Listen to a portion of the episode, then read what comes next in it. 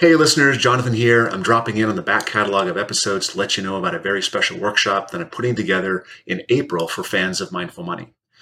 In this workshop, I'm going to be covering the path to financial independence, or what we used to call retirement. I want to show you how to create an income stream that rises to meet your rising cost of living and lasts the rest of your life. I want to show you how to build a simple, resilient portfolio that requires the least worry and effort. This is how I manage my own money. And I want to show you how to manage and adjust income through a life of rising costs and volatile market. And as per usual, we're going to bring the focus back around to those things we know add to happiness and support well-being when you do finally reach financial independence. You can register at the link below, courses.mindful.money/mindful-retirement-review-workshop. Thanks. I hope to see you in class. You know, when I think about what I would love as a tombstone, what people might say about me is that he encouraged us to be more of who we are. He encouraged us to be more ourselves. Do you think money takes up more life space than it should? On this show, we discuss with and share stories from artists, authors, entrepreneurs, and advisors about how they mindfully minimize the time and energy spent thinking about money. Join your host, Jonathan DeYo, and learn how to put money in its place and get more out of life. On this episode of the Mindful Money Podcast, I'm chatting with George Kinder. He's the founder of the Kinder Institute of Life Planning and the author of multiple bestsellers, including The Seven Stages of Money Maturity and Life Planning for You, which is a bit of a DIY guide to life planning. He has won many awards in the financial planning industry, including the Financial Planning Association's first ever Heart of Financial Planning Award. He's been named one of the 35 most influential people in financial services. He's been named a top icon in financial planning, one of 15 transformational advisors whose visions most changed the industry. He's been featured in every media source and interviewed by every great pundit covering the industry for the last 40 years. And he didn't blink when I invited him on the Mindful Money Podcast. So I very much appreciate his being here. His most recent book, it's an ongoing effort, Reflections on Spectacle Pond. It's coming out serially in a weekly email, and we're going to show you how to get that in the show notes below. George, welcome to the Mindful Money Podcast. Great to be here. Thank you for bringing me on. So where do you call home, and where are you connecting from now? Right now I'm in Massachusetts, and for the entire COVID time, I've pretty much been here. But as you probably know, maybe other people don't, I spent a lot of time in Hawaii, mostly in a very small kind of outback, almost indigenous community known as Hana Maui. And I also spend a good deal of time in London. I love the charge of the city there. Here in Massachusetts, we live on a pond, not far from Walden Pond, where Thoreau wrote his great book. Where'd you grow up?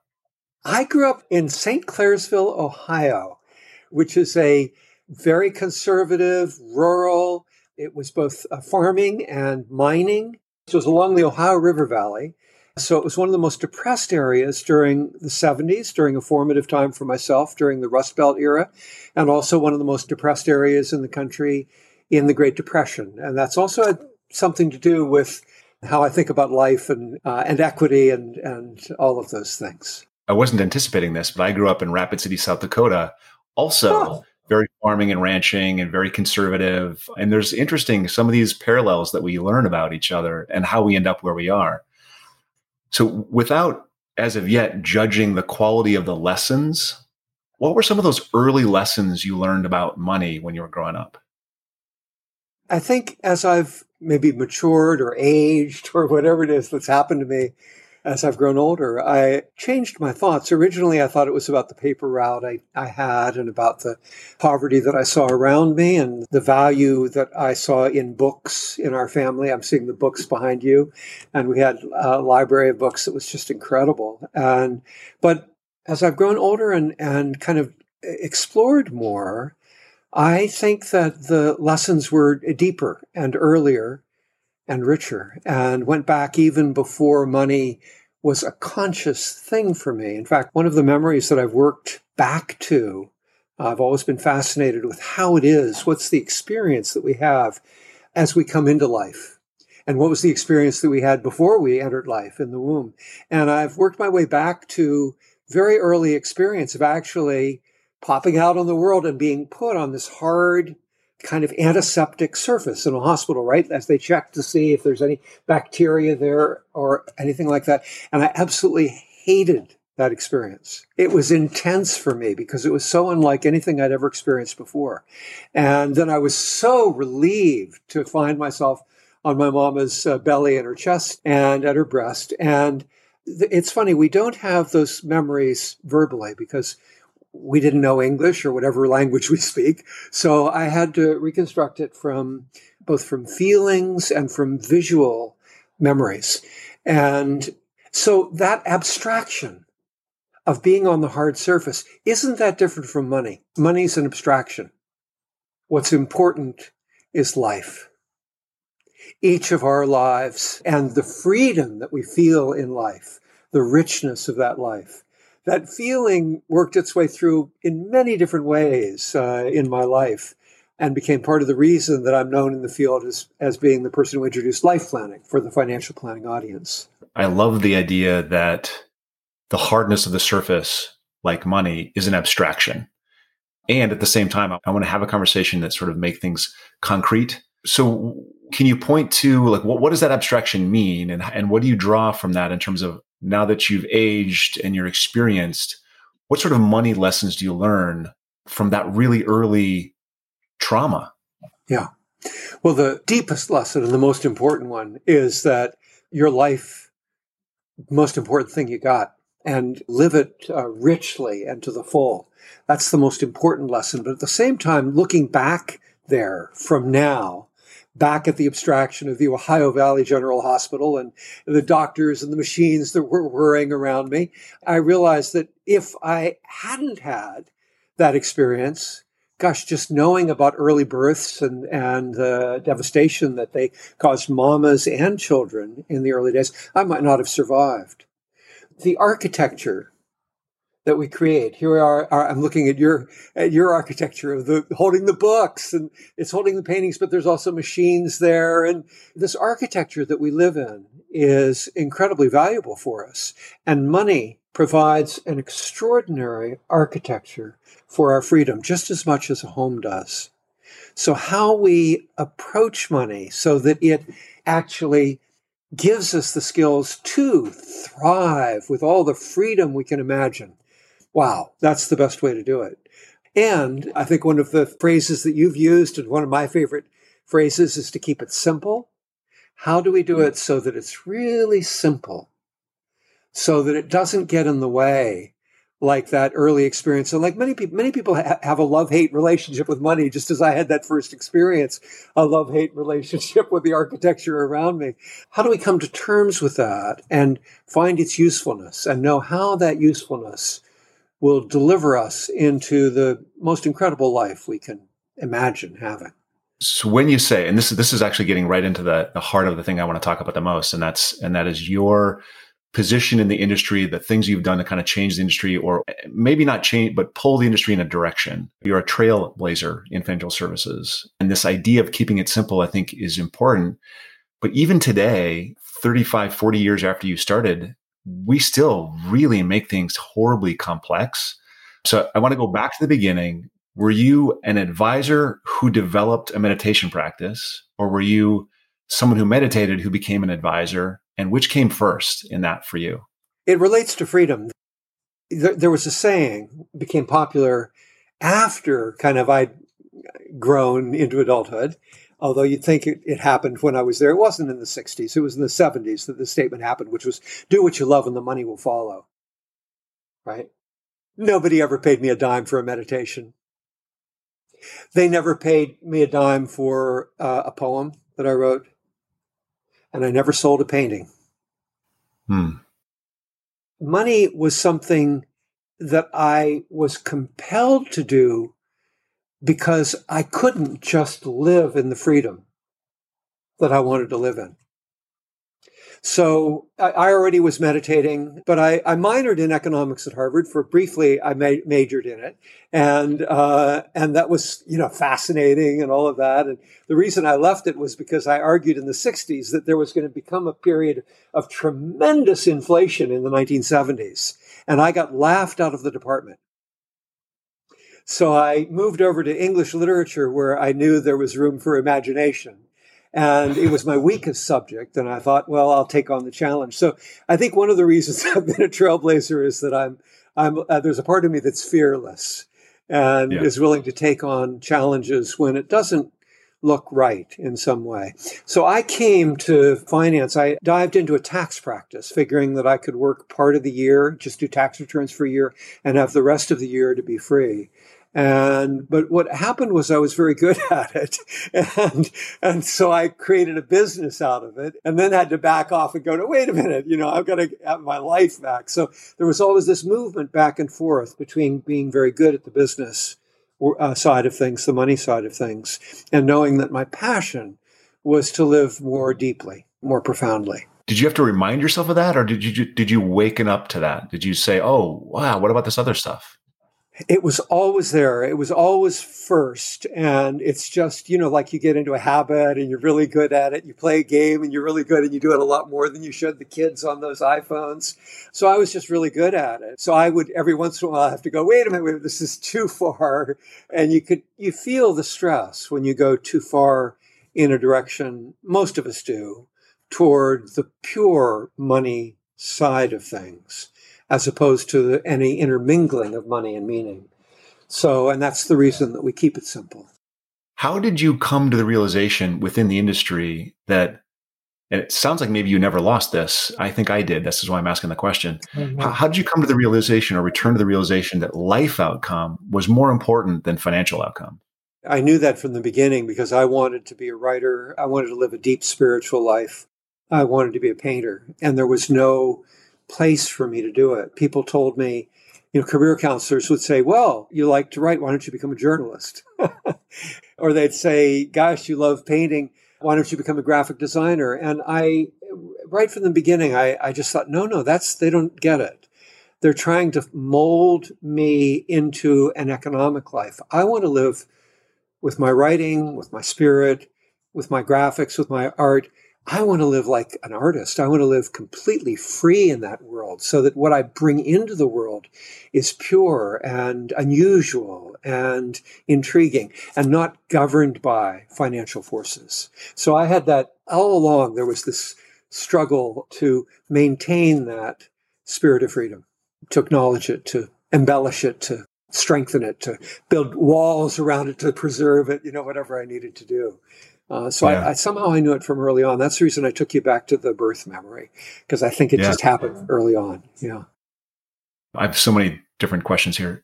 The one that's sort of come to the top is, I don't know what your history was other than, Ohio. And I don't know if you were born with a relatively lesser means, but I do know you went to Harvard. So maybe not so much. Do you think that's a real privilege to be able to focus on that? Yes and no. I feel that it's a necessity. As far as we know, we're only born once. I mean, you go over to Asia, you go to India, and they may be born multiple times, but here in America, most of us feel like we're only born once. And boy, you better make something of it. And so I feel that it's a necessity. And one of the works that I'm working on now is something I'm calling the 3 Domains of Freedom. I'm really arguing that those domains should be our focus. And here in civilization, my most recent book before the Reflections on Spectacle Pond was about civilization. And I argue in it that we need to expand the freedoms. It's not just freedom of speech, but we need to feel freedom inside of us. And that, so I feel that it's a necessity. For me, it's like breathing. I need enough oxygen to be able to breathe. And I feel that most people, I mean, I've traveled the world. I've trained people from 30 different countries in life planning, and spent some time, wonderful time in India with financial advisors, bringing them back to their meditative roots at times. And I feel that whether we're in cultures of poverty or we're in wealthy cultures, everybody has a dream of freedom. And for everybody, it goes deep in here. For most of us, it has to do with family, but there's something about the environment that's there for everybody. There's something about the spirit that's there for most people. So I think that kind of freedom is not a luxury, is not a privilege, but is a necessity. And we better pay attention to that in the West. It's time for us to expand those freedoms and not to diminish them or... So I completely agree. And I'm trying to come at it from the angle of somebody that is born and raised with far fewer blessings, that experiences a lack or a limitation on just basic resources that you and I probably didn't ever experience. I mean, I wasn't raised with much, but I had food every day, you know. And I think to them, looking at us talking about this, they would say, wow, you can do that. You know, you may say it's a necessity, it's not a privilege, it's a right, or it's a responsibility even. But to them, it'd be like, I can't see that. It's easy to talk about it from a point of privilege. I hear that a lot, and I hear it mostly from people of privilege imagining what it is like for someone in poverty. Occasionally, I hear it from someone who's very angry, very upset about life, who is in poverty. But most of the people I've known who live in poverty or who have lived in poverty would argue the opposite. I have as much right as you do to my dream of freedom. I have as much right to my life of spirit as you do. This is not about privilege. This is about being a human being. And each of us are human beings. I think the Dalai Lama said this, but I totally concur. I think that it's an enormous moral failure in America and in the West that three men own as much as half of the American population own. I think that's immoral. So someone might say you have a position of privilege. Well, wait a minute. Let's look at people who have a position of privilege and let's do something about it. And that's something that I'm all in for, and we can join around. We can get separated if we forget that fact. That was a bit of a tangent from my intended direction, but I appreciate you working with me on it. What was the stimulus to go from, you know, artist, painter, poet, maybe advisor, to training advisors? How did you make that transition? Wonderful, wonderful. And by the way, I loved the transition. That was great. And I mean, too much we talk about money, and you and I in particular, coming from the financial world, we're going to talk about it in terms of financial planning, life planning, proper financial advice, good financial habits, and all of that. But if we forget that it also has roots in the structures of civilization, and that a lot of the problems that we have roots in those structures, I think we're failing. We're failing ourselves, and we're failing the industry. It was dumb luck. I had a girlfriend who pushed me into it. And always the case. Always the case. But it was great. I mean, I was off in Maui and renting a place very on the cheap, but a big long lawn out toward the ocean. And it was just incredible. And I got something in the mail. And she said, you got to speak at this conference, George. And I said, no, I don't speak at conferences. And she said, no, you believe in this. And she talked me into, she said, if you don't call them and talk your way into speaking this conference, I'm going to call them and make sure you get in there. So I got shamed into doing a talk in front of what was the early stages of the FPA before the FPA came out. And it was enormously popular. And I suddenly realized I had an audience I didn't realize that I had.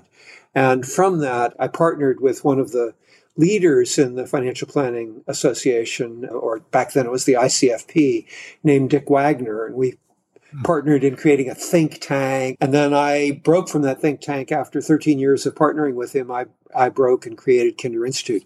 But the notion was, I'm passionate about freedom. I'm passionate about delivering it into my client's life. Was passionate first about finding it for myself and living it myself. And it became a no-brainer. You know, if you've got a way of doing it, gosh, let's train people in how to do it and get everybody primarily focused on the freedom for their clients and for themselves. Wow. So I had anticipated a little bit of a different direction with this. And obviously anticipation always gets you in trouble. When I took my practices, so I started in 1996, and I had been meditating, but I didn't really bring meditation or mindfulness into the financial practice. I went deep in a brokerage world and selling product and sort of doing the wrong thing. And it wasn't until a conversation with Alice Walker where she said, why don't you bring these two parts of your life together? I think you'd be a lot more valuable if you did this.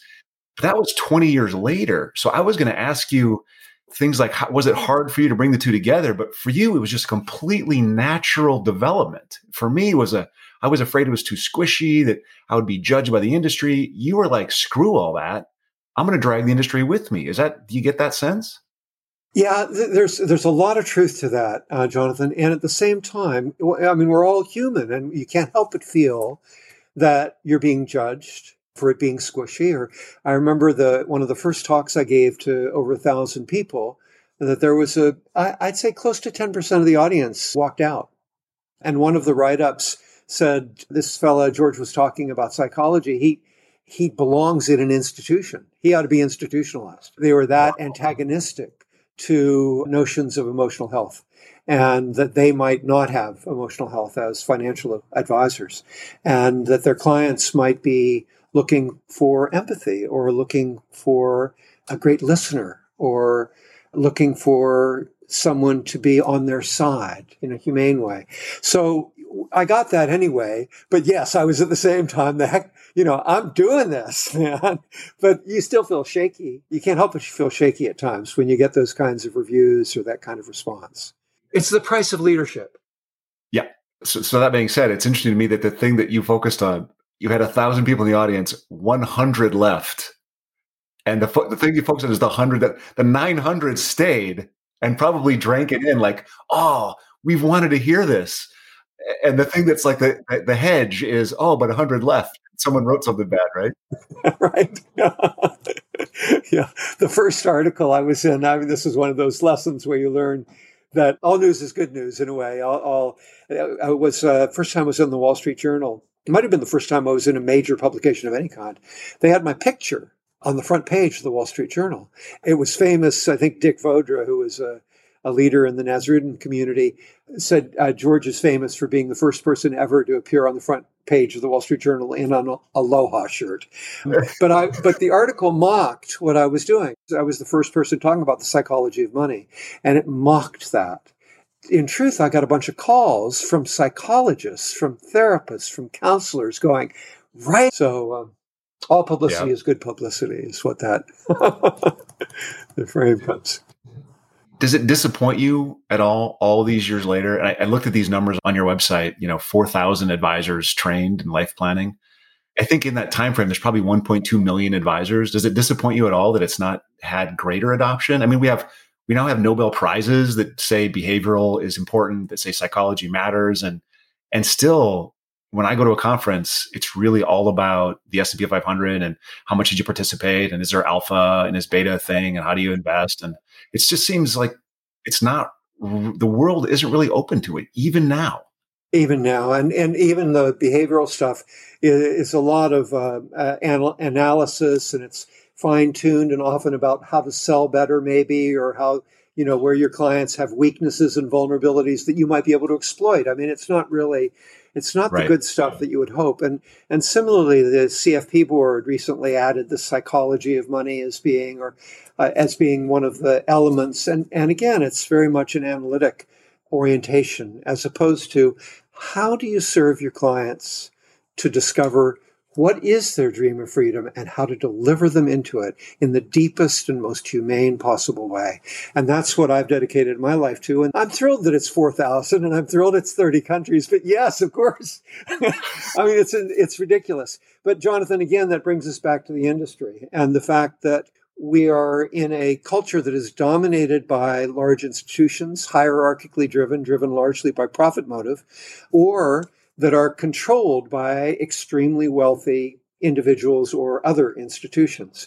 And they have a particular frame of interest, of self-interest, that it is hard for us in our simple humanity sometimes to break through. But you keep doing it, and people recognize this is the way it should be done. This is the way it should be done. Yeah. I don't disagree about the large institutions and the concentrated wealth being part of the problem. But I think there's also this internal thing where we see things being had away from us, or great experiences or vacations or, fantastic meals. If you remember like the early social media, people just take a picture of their plate of food and they put it up there and people would comment on how great that looked and all that kind of stuff. It's just all envy all the time.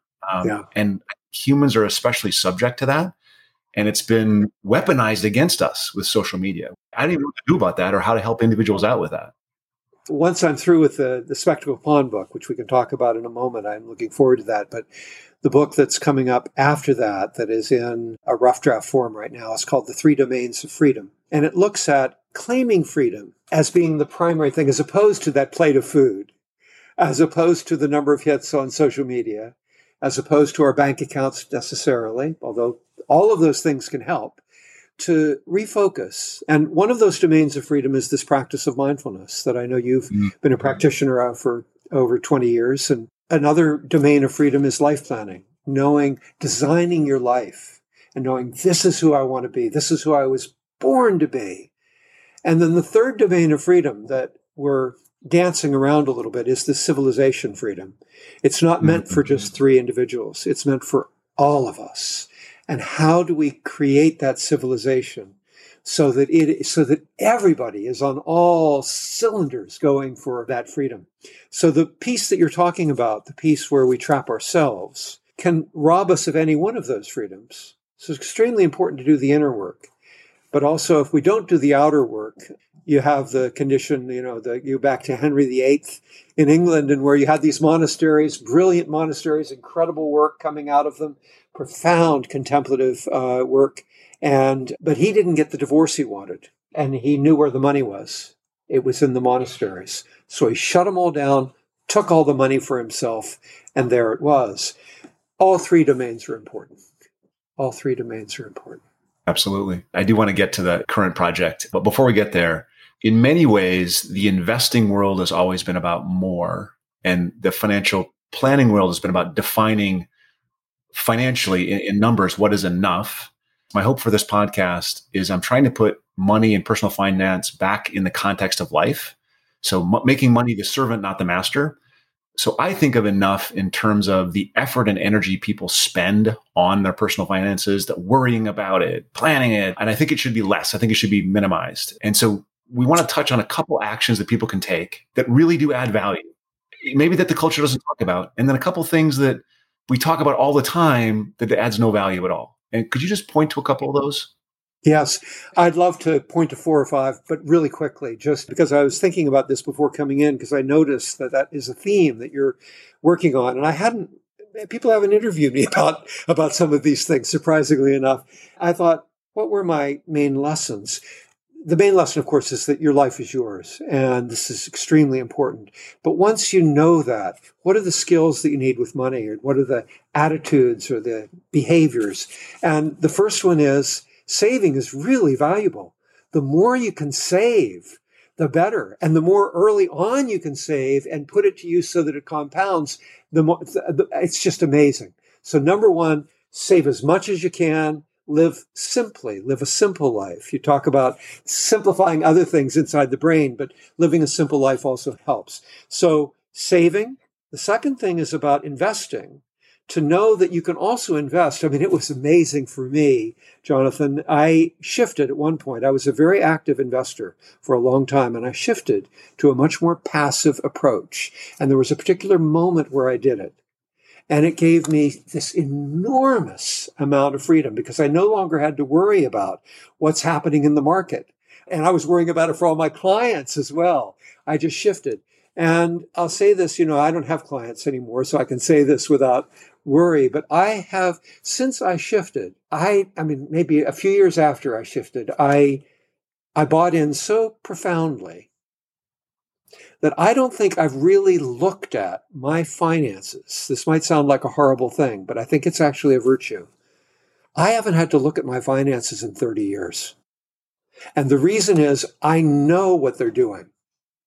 I know from the model I chose and the people, the system that I put it into, I can be completely at peace. Now, my wife, she doesn't have that knowledge of finance. She was good in business, but she doesn't have any of that finance. So she'll pour all over it, and I'll come in and I'll go, okay, let's look. But I don't look at it because I know that it works. So choosing an investment system where you don't have to worry about it all the time. The third thing in regard to that is, I think having someone, could be someone like yourself, someone who's active in the investment world, who is profoundly knowledgeable. You know that by looking at all the skills, their degrees or whatever, but also just an incredible listener. You know they're there for you. So finding that person, because you don't want to try to master all the elements of insurance and of how retirement systems change and how the tax law changes. So much easier to have one person that you can trust and go to. They should be a fiduciary, preferably fee only, and they should be a life planner, someone who puts your life first.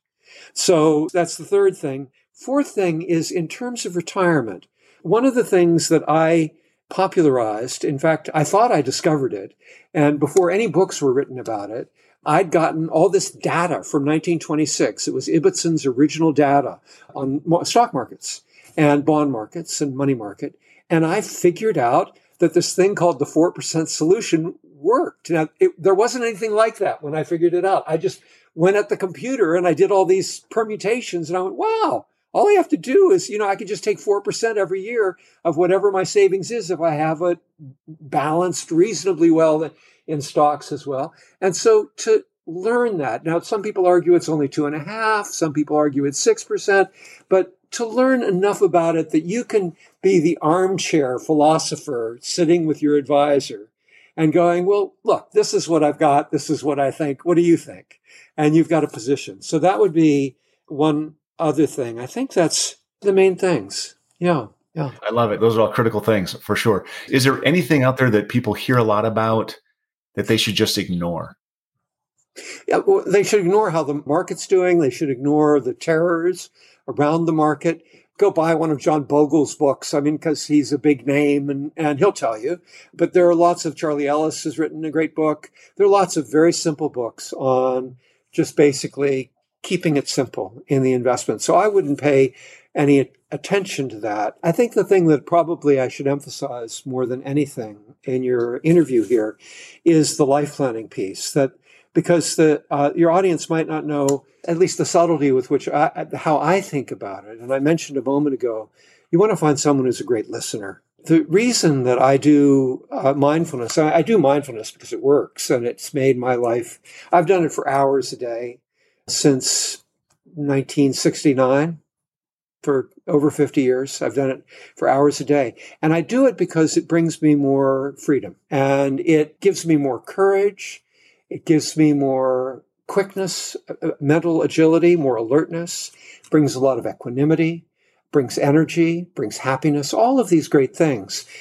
In the financial world, what's quite wonderful is that actually what mindfulness is it's a practice of inner listening. And that's the subtitle of one of my books. I wrote one book on meditation called Transforming Suffering into Wisdom. And it's the art of inner listening. All you're doing is really listening inside yourself, without learning to listen, without reacting, without judging, just there, just listening. Isn't that what we want from the people we love? And wouldn't that be the best thing to have from an advisor? It's someone who is really just totally there without judging us, without reacting to us, really listening. So that's one of the ways that I've brought mindfulness in, was that it just seemed the right thing to train people in. And then I've made their lives happier too. It's been wonderful because, of course, they love it and they establish a practice. But anyway, that life planning is a lot about listening and then inspiring the client to articulate what would be the best life they could have. And we have many things. I'm famous for something called the 3 questions. You can find them written up all over the place. But to be inspired and to find someone who is as inspired by your dream of freedom as you are. And that's a great life planner. Yeah. Absolutely. Amen. So tell us what you're working on right now. Tell us about On the Pond. Yeah, great. All right. So I mentioned earlier that I couldn't get anybody to pay me a dime for my meditations or my photography or whatever. So I'm giving my book away for free. And you can all get it. Go to georgekinder.com and you'll find a thing that you have to subscribe, but you get it for free in your email. Once a week, you will get, I think they're beautiful photographs. I subscribe. They're beautiful. Oh, you do? Thank you, my friend. And poetry of the moment. It's really it's a poetry exploring how we can live more in the moment and a lot in nature. So I view it as an environmental work as well. My dream of freedom had three elements to it, my life plan. One of them was I wanted to live in the weather. The second thing was that I wanted to create illuminated manuscripts. And the third thing was I wanted to live a deeply spiritual life. That's what I really wanted.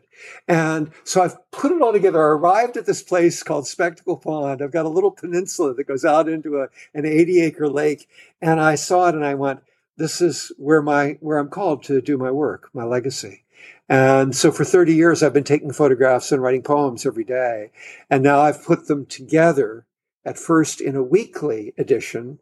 And then I'm just working on, I'll finish it within a year, the daily edition. I'll have almost 1,000 pages of photographs and poetry going through every day of the year. And so anyway, you can get it for free. And I'm finishing that up, and then I'm going to probably go back and work a lot with civilization. I think it's really important that democracy thrive, that the planet thrive, and I think it's our responsibility to do it. We can get codependent and think it's their responsibility, the governments or the industries or whatever. I think we've got the responsibility, and I think we can make it happen. That's beautiful. And just so everyone knows that's listening, you know, if you sign up today, you have access. And I learned this. I asked Laura and Laura said, yeah. Here's a link. You get all the access to the old ones. You don't miss anything. You get to go back to the beginning and start from the very beginning. You don't miss the first couple months if you sign up today. I want to say thanks very much for coming on. It's getting very close to the end here. I like to close with a couple questions that I think we should be allowing ourselves to do more often. So the first one is, what is the last thing that you actually changed your mind about? Wow. What is the last thing I actually changed my mind about? I'm sure it was something as simple as, will I have coffee or tea? In terms of my life, there was a major change that occurred at one point where I fell in love with London, and I had no idea that was going to happen for me. That happened quite a while ago. That happened a decade or more ago. And then I just started going there a lot. The thing I have noticed is that when I do change my mind, I move immediately in that change. I'm sorry, I'm stumped. If I'd had it in advance, I would have thought this through and really come up with something. That's a great one. The second thing is, I've heard this before, and I've loved some of the conversation this has stimulated, but you know, is there anything about you, the world of financial services knows you, you've been on covers of magazines, you know, Wall Street Journal, et cetera. Is there anything that people don't know about you or that have experienced you and may not remember about you that you really wish they'd remember or know? Well, I think what that brings up for me is the question you asked earlier, the kind of the psychological question that you and I can get troubled by at times, which is that response of the industry to what it is we're trying to do. You know, when I think about what I would love as a tombstone, what people might say about me is that he encouraged us to be more of who we are. He encouraged us to be more ourselves. I got shivers. I think that should be on your tombstone. Yeah, for sure. Yeah. Tell us how people can connect with you. Give us the URL for the subscription, and then we'll go from there. Great. The two websites, and Laura often responds for me, which is just fantastic at my age and condition of life. But the kinderinstitute.com is we have a register of thousands of financial advisors from all over the world and life planners. And georgekinder.com will cover some of those things that you just mentioned, some of those things that people don't know about me that you might not know about me, georgekinder.com. Yeah. Great. We'll make sure that's all in the show notes. And I just want to say thank you for being here, for being willing participant on the very beginning of the Mindful Money podcast. I appreciate it. Great. Wonderful, Jonathan. Thank you. Thanks for listening. full show notes for each episode, which includes a summary, key takeaways, quotes, and any resources mentioned, are available at mindful.money. Be sure to follow and subscribe wherever you listen to your favorite podcasts. And if you're enjoying the content and getting value from these episodes, please leave us a rating and review at ratethispodcast.com/mindfulmoney. We'll be sure to read those out on future episodes.